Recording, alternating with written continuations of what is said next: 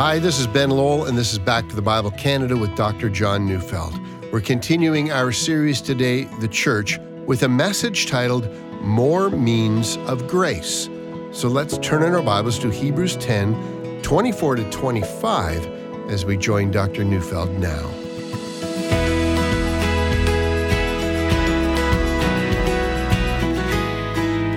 How many of you have ever heard of one of those infomercials? You know, where they're telling you of everything you can get for six easy monthly payments. And by the way, you really shouldn't buy anything that way. I mean, don't buy on credit what you don't absolutely need, a necessity. But nonetheless, those infomercials, I mean, they tell you a great deal that you're getting.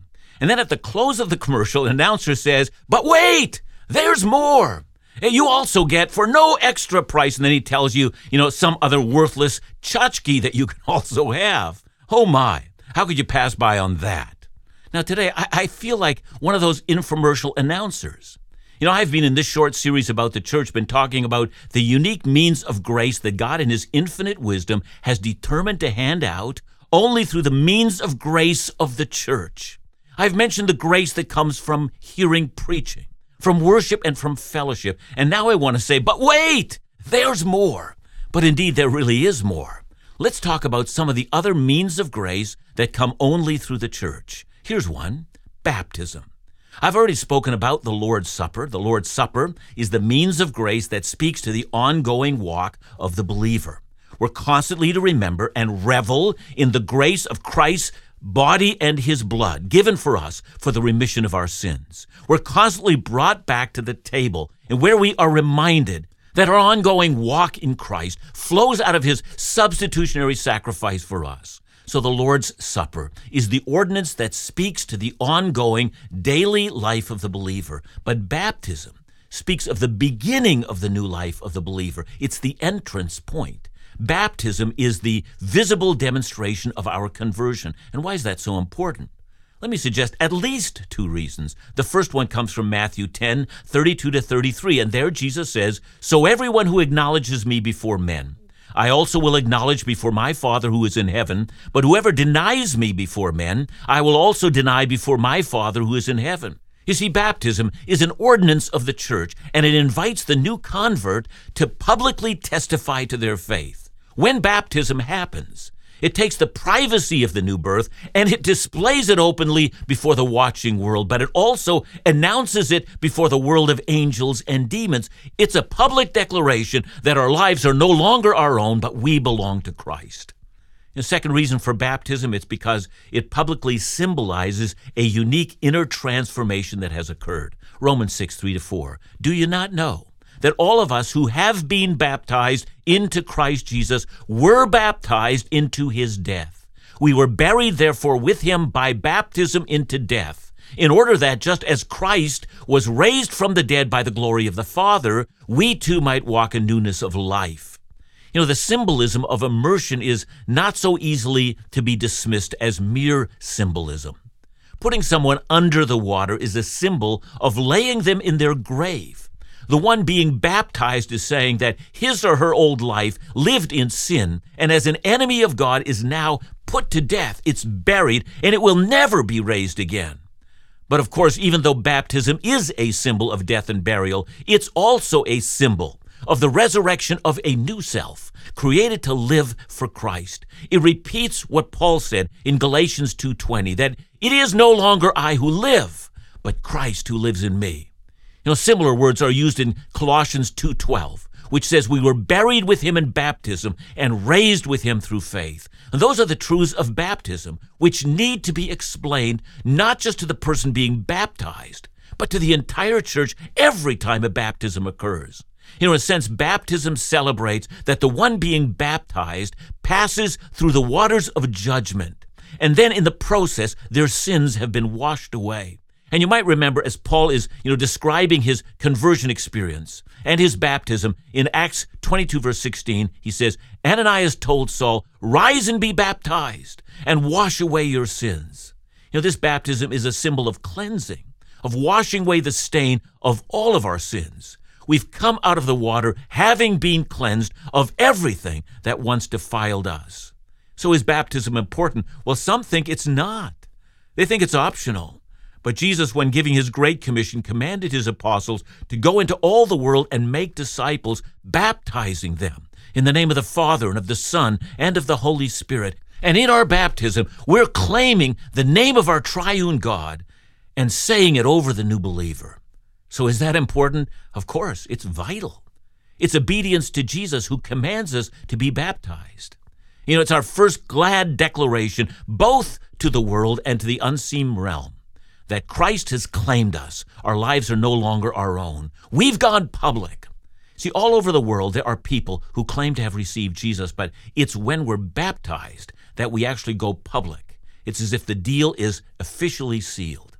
You know, sometimes all manner of questions are, you know, raised regarding baptism. How old should a child be who's raised in a Christian home, let's say, before they're baptized? And I offer no answer here, only to say that we ought to be old enough so that the profession of faith we make clearly demonstrates that we understand the gospel as well as that we are not doing this to please our parents, but rather that we're willing to forsake all and follow Christ. But is it absolutely necessary to be baptized? Well, let's reiterate. It's a command of Jesus. How could it be if, upon coming to faith in Christ, our first response to our new walk in Christ would be to say no to his very first command? I put it like this you know, if you fall off a tall skyscraper and on the way down you confess your sins and call out to Jesus, then when you're killed on the bottom, you're going to go to heaven. But if it should be that you should survive the fall, you're going to go to your baptism. Simple as that. But is baptism really an ordinance of the church? Can't we just do it with a few friends? So let these words sink in. Baptism is not only a sign of our new life in Christ, it's also a sign of belonging to the people of God. 1 Corinthians 12 13. For in one spirit we were all baptized into one body. Jews or Greeks, slaves or free, and all were made to drink of one spirit. See, our baptism, it's a symbol that not only do we belong to Christ, but we also belong to his people, the church. And it's for that reason, and it's within keeping with the New Testament teaching that baptism is to be performed in the context of the church wherever that's possible. Now, having said all of that, how is it that baptism is a means of grace? Well, the answer should be apparent. It transforms us so that we're now publicly identified with Christ. And for that reason, a great many churches encourage the person being baptized to invite many friends, as many as possible, to join into witnessing this event. This includes non Christians. And that grace of baptism opens the door to effectively sharing of our faith. It makes evangelism and the living out of one's life publicly most natural. Baptism, a grace that Christ bestows through the local church. But wait, but wait, there's more. Let's discuss another aspect of grace that comes through the local church. It's the grace of giving. I know for some this hardly seems like grace. I mean, they think about the, the time of the offering and they don't like it. And for that reason, some churches have tried, you know, to make giving, uh, shall we say, a little more discreet the offerings at the back, not during the time of worship. And of course, you know, now that we give online in a number of different ways, that seems to work fine. My sense is that when we take it away from public worship, it's a mistake. And that's because we shouldn't think of giving as distinct from worship. But before we go there, let's back up and ask about the relationship of giving money to our spiritual walk. You know, one of my favorite passages in this regard comes from 2 Samuel chapter 24. By the way, that passage is repeated again in 1 Chronicles chapter 21. Well, because of David's sin, death was sweeping through Jerusalem. David goes very quickly to offer a sacrifice to God to get the plague to stop. He goes to a hill called the threshing floor that belonged to a man named Araunah the Jebusite. David approaches Araunah. He asks to buy his threshing floor to make an altar there. Araunah responds by telling David, Look, you can just have it. He's freely giving it to the king for nothing. Go, he says, offer your sacrifice there and appease the anger of God and save people's lives. And whereas many people would have thought that was a really good deal, David doesn't. And then comes this telling line, and it's found in 2 Samuel 24, verse 24. But the king said to Araunah, no, but I will buy it from you for a price. I will not offer burnt offerings to the Lord my God that cost me nothing. See, David thought it was wrong to come before God in worship and not find the act of worship expensive and costly.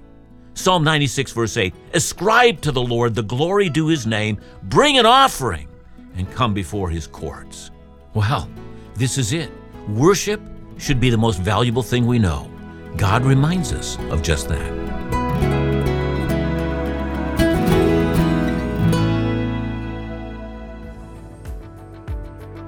Hi, this is Ben Lowell from Back to the Bible Canada. We believe Bible teaching is critical for God's people, and your support is critical in making the daily Bible teaching program with Dr. Neufeld available on this station. But we know there's times when you may miss the radio program, so we want to remind you of all the opportunities available for free for your use and convenience. At backtothebible.ca, you can search through a library of messages and series both audio and video with Dr. John, but also learn more about our ministry podcasts, YouTube channels, mobile applications, and print resources. Our desire is to serve you so that the Bible teaching you can trust is available to as many people in as many ways as possible. For more information or to support this Bible teaching ministry, call us at 1 800 663 2425 or visit backtothebible.ca.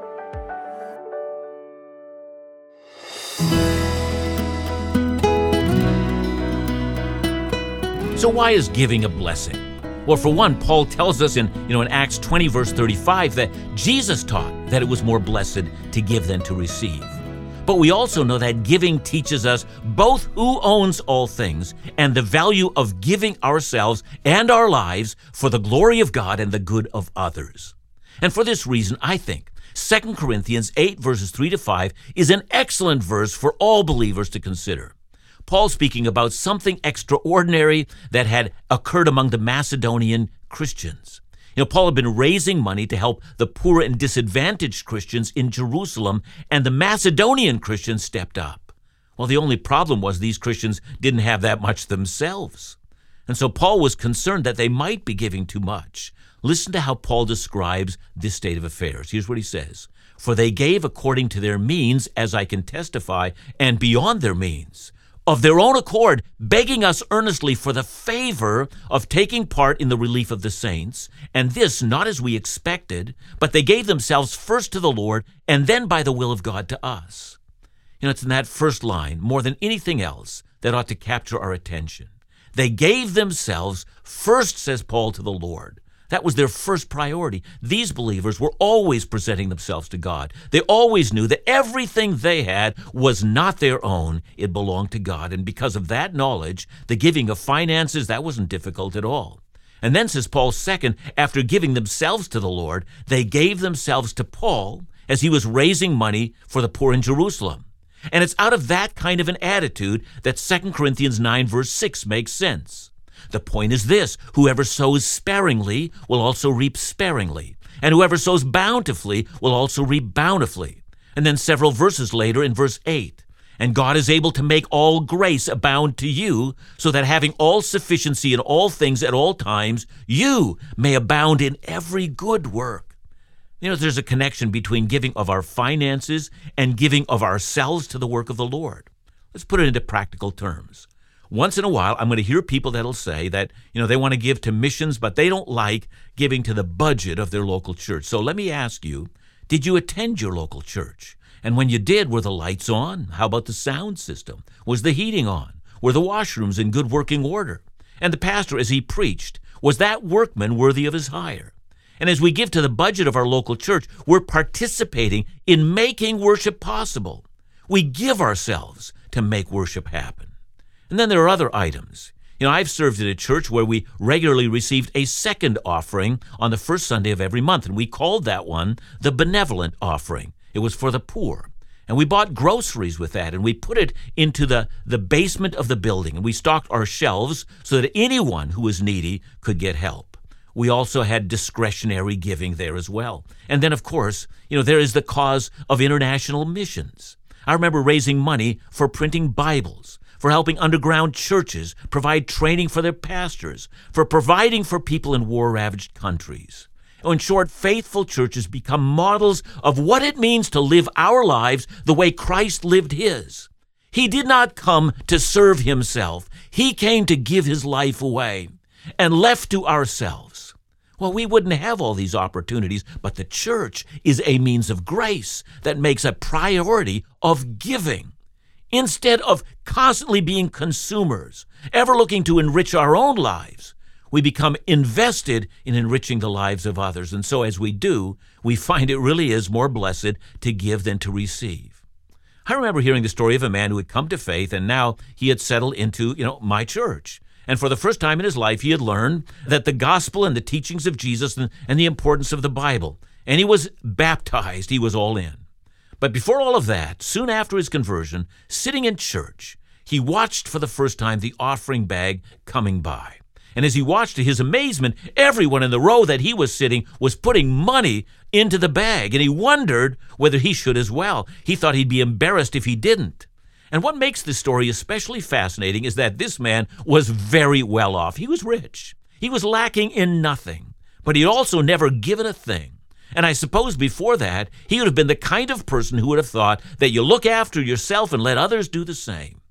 But there came the offering bag, and he took out his wallet, and then, with trembling hands, he did something he'd never done before. He took out $20. He let it fall into the bag. And then he described how he felt as the $20 just moved down the aisle, just like that. He hadn't bought a thing. It was gone. The $20 were gone. It would never come back. Seemed like a disaster. He said it felt like someone had sawn off his left arm. But that was just the beginning. The next Sunday, the same nightmare scenario got repeated. He now felt he was going to be robbed every week, and years later, as an extravagant and sacrificial giver, he chuckled about those early days. What pain it was then, and now what joy it was. This man, through his considerable means, had blessed not only his local church, but other worthy ministries as well, and he thought of his giving as something that had liberated him from a life of self centeredness to now a life of joyous, sacrificial living in accordance to the commands of Christ. People that are committed to their local church give more than the rest of the population. Did you know that?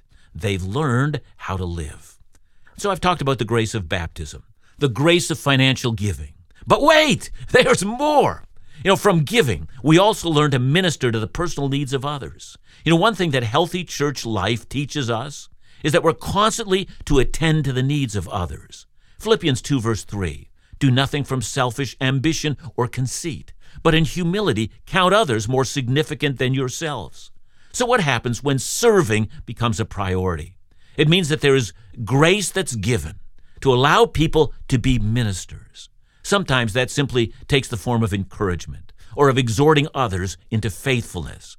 Sometimes it comes in the form of wise counsel. Colossians 3:16 tells us to teach and admonish one another with all wisdom. James 5:20 tells us that we are care enough about our brothers and sisters in Christ that we can turn them when they are sinning from the error of their ways.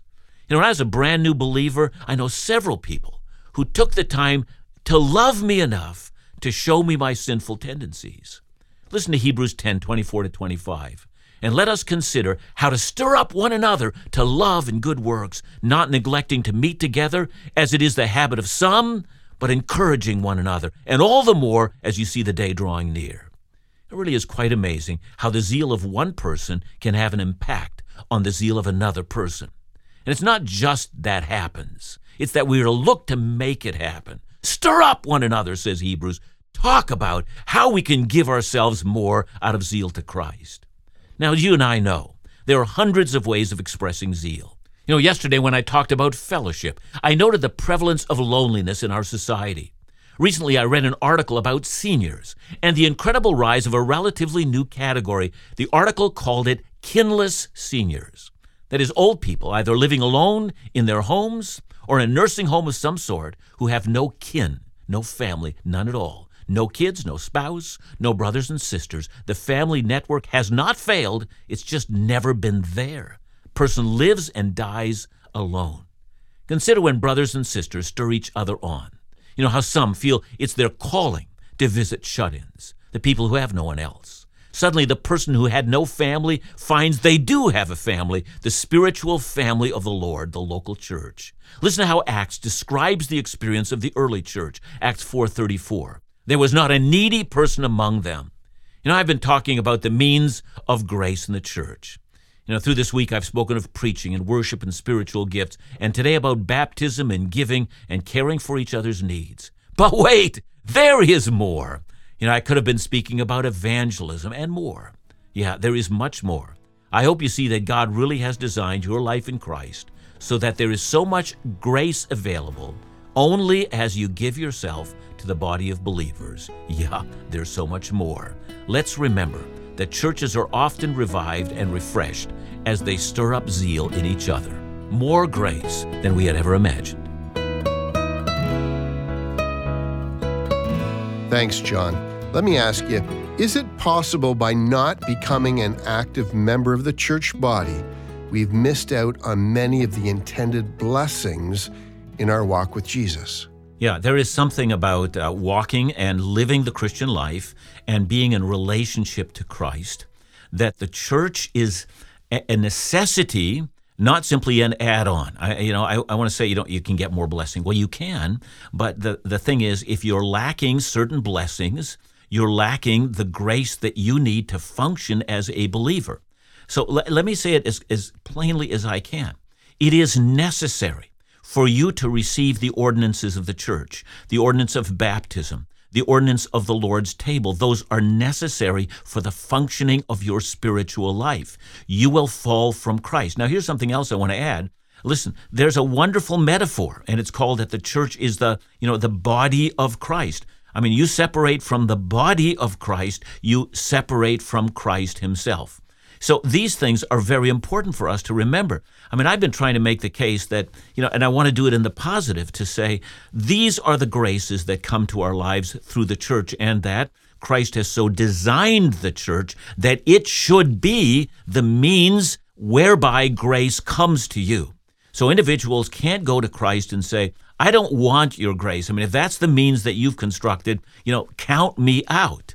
I mean, uh, this is not how a believer or a person who's submitted to Christ conducts themselves. If we yield to Christ, we yield to Him in all things. If He's Lord, He's Lord of all. Either that or we're just going our own way. Thanks so much, John. And remember to join us again tomorrow as we conclude our series, The Church, right here on Back to the Bible Canada Bible teaching you can trust.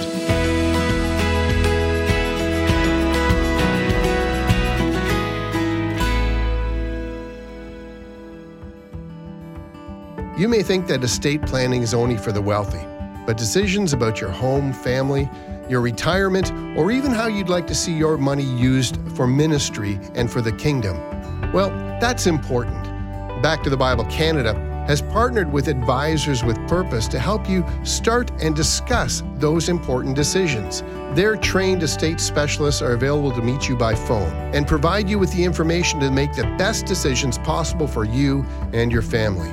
As a result of our partnership, Advisors with Purpose has made their services free and confidential to you alone, leaving you free from any obligation. It's never too early to plan for your future, so call them today. To speak to an estate specialist today, call 1 866 336 3315. That's 1 866 336 3315 or visit advisorswithpurpose.ca for your free and confidential consult.